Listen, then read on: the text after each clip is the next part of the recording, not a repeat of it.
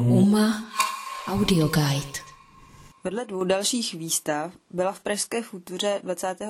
září zahájena také výstava obloukem při Pažic nekonečném autorky Markéty Magidové. O tématu a o vizuální podobě jednotlivých artefaktů jsme si povídali v jejím ateliéru. Pro UMA Audio Guide Barbara Hajková.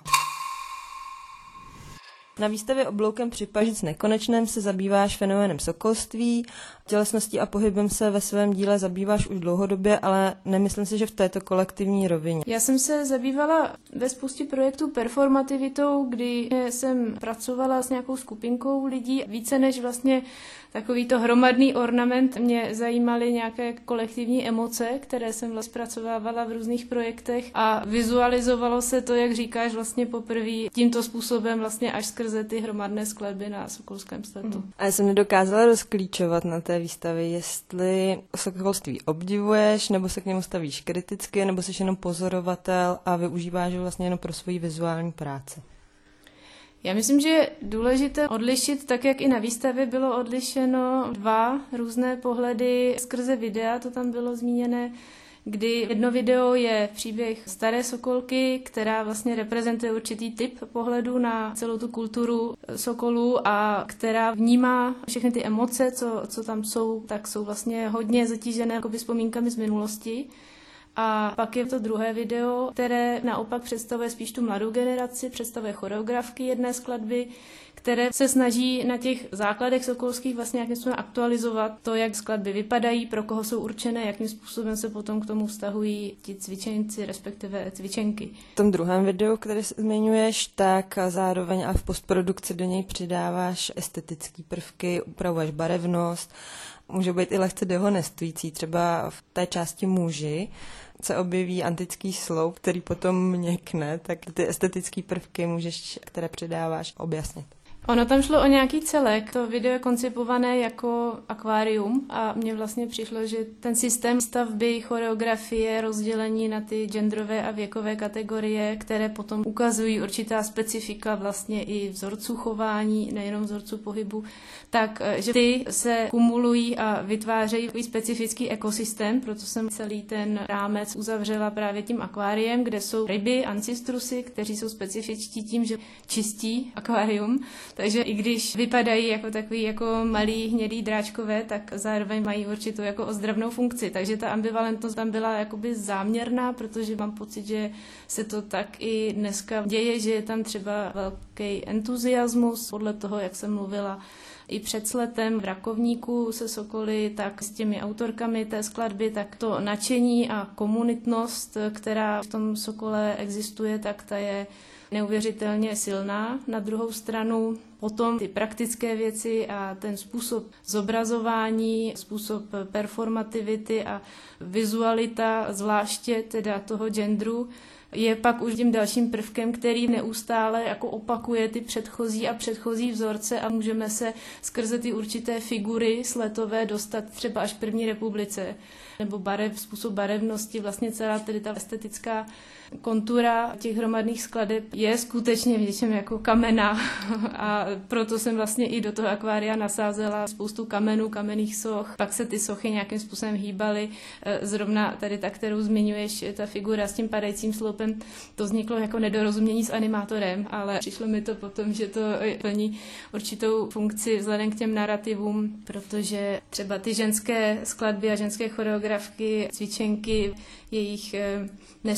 nespočetně víc, odvádí nespočetně víc práce a ten narrativ u těch mužských skladeb byl o tom, jestli vůbec dojdou do té sokolovny, jestli si vůbec udělají jako čas na ten jeden trénink. Určitě to nelze paušalizovat, ale pro ženy to znamená vlastně úplně něco jiného než pro muže. Jak dlouho si ten výzkum prováděl? Já jsem jezdila asi tři měsíce předtím, než byl sled, jsem právě už komunikovala s jednotou v Rakovníku bylo to z toho důvodu, že mě zajímalo nejenom, že v regionech často bývá celá ta komunita lidí jinak nastavená, fungují tam víc při sobě, ale kdy chtěla jsem taky, což potom v tom videu se ukazuje skrze ty hlasy, co tam promlouvají, ukázat nějakou hierarchii, jak vnímá z každé perspektivy, z perspektivy cvičenky, z perspektivy těch, kdo nacvičují ty skladby a z perspektivy těch, kdo to vymýšlí, tak jak vlastně se každý konkrétní k tomu dostal, s jakými problémy se potýkal a jak vůbec vnímali právě ten samotný akt být v tom celku a něco společně vyjadřovat. Pochopitelně to mělo spoustu praktických problémů, zvláště teda z hlediska cvičitelek a choreografek, které potom jsou v tom narrativu zmíněné, takže to si myslím, že vlastně taky důležité vnímat, že je to sice sedm minut, ale kdy i míň skladby, ale ti lidé si všechno platí, dělají to ve svém volném čase, nemají za to skoro žádné peníze. A ještě si vlastně musí řešit spoustu institucionálních věcí, takže to, že potom je ta masa na stadionu, je to vlastně ta hmota lidí, kteří dělají něco z vlastní iniciativy, z radosti, Vypadá to jak demonstrace, protože prostě těch lidí je tam skoro 2000 tak eh, najednou se člověk ptá, jako, co se zatím skrývá, co to pro každého z nich znamená, s čím se musel potýkat a co znamená jak ten jedinec, tak ten obraz celku. A tohle propojení té úrovně, té perspektivy vnější i vnitřní, tak eh, to jsem tam nějakým způsobem chtěla spojit. Výstavu tvoří objekty především, ve kterých využíváš nábytek a vizualitu, třeba ornamenty evokující bruselský styl, ale zarazilo mě využití pastelových barev, které neodkazují, řekla bych, ani k tomu sokolství, ani k tomu Bruselu. Záměrně jsem nechtěla používat to červenou, modrou, bílou, to, co vlastně je tak tradiční. Ta barevnost víceméně vycházela vlastně asi nejvíc té skladby, kterou jsem se zabývala v tom videu nejvíc a to byla skladba Silulety pro mladší ženy a tam vlastně ty dresy byly fialovo-růžové. A to, jak mi ty autorky eh, říkali, že taky eh, prosadit nějakou jinou barevnost, jakože to nebylo úplně snadné, že by to skutečně hodně, hodně rigidní, tak vlastně najednou jsem měla pocit, že transformovat, čistě takový jako jednoduchý úkol, že jako transformovat celý ten obrazec do barev, na který nejsme zvyklí eh, a který vlastně nějakým způsobem vypadají jak dívčí pokojíček, takže najednou to může posunout vnímání toho pohybu těch těl, anebo naopak té statičnosti ještě někam jinam. Takže to byl vlastně záměrný důvod, že jsem šla proti logice zobrazování e, v rámci těch hromadných skladeb. To, co mě na těch skladbách zajímalo a to, jakým způsobem potom vypadají zvláště i ty objekty, na které se ptala, je způsob, jakým se stává člověk, konkrétně žena, o kterou mi šlo v tomhle projektu především svým vlastním prostředím, svým vlastním kolektivem, svojí vlastní masou, kdy to, jakým způsobem se ty sochy převádějí do až nábytkového zezření. Konkrétně jsem se u několika těch objektů inspirovala skutečnými prvky z toho bruselského městu, skutečnými objekty ale jakoby jsem z nich odstranila tu nábytkovost a přidala jsem do nich vlastně lidskost, eh, ale pořád je to kus nábytku a kus člověka, i se to tak odráží v názvech, eh, kdy jedna socha se jmenuje Manželka pro květiny tak pro mě bylo důležité nějakým způsobem propojit ten moment ženství a zároveň ten moment toho usazování se v nějakým spektru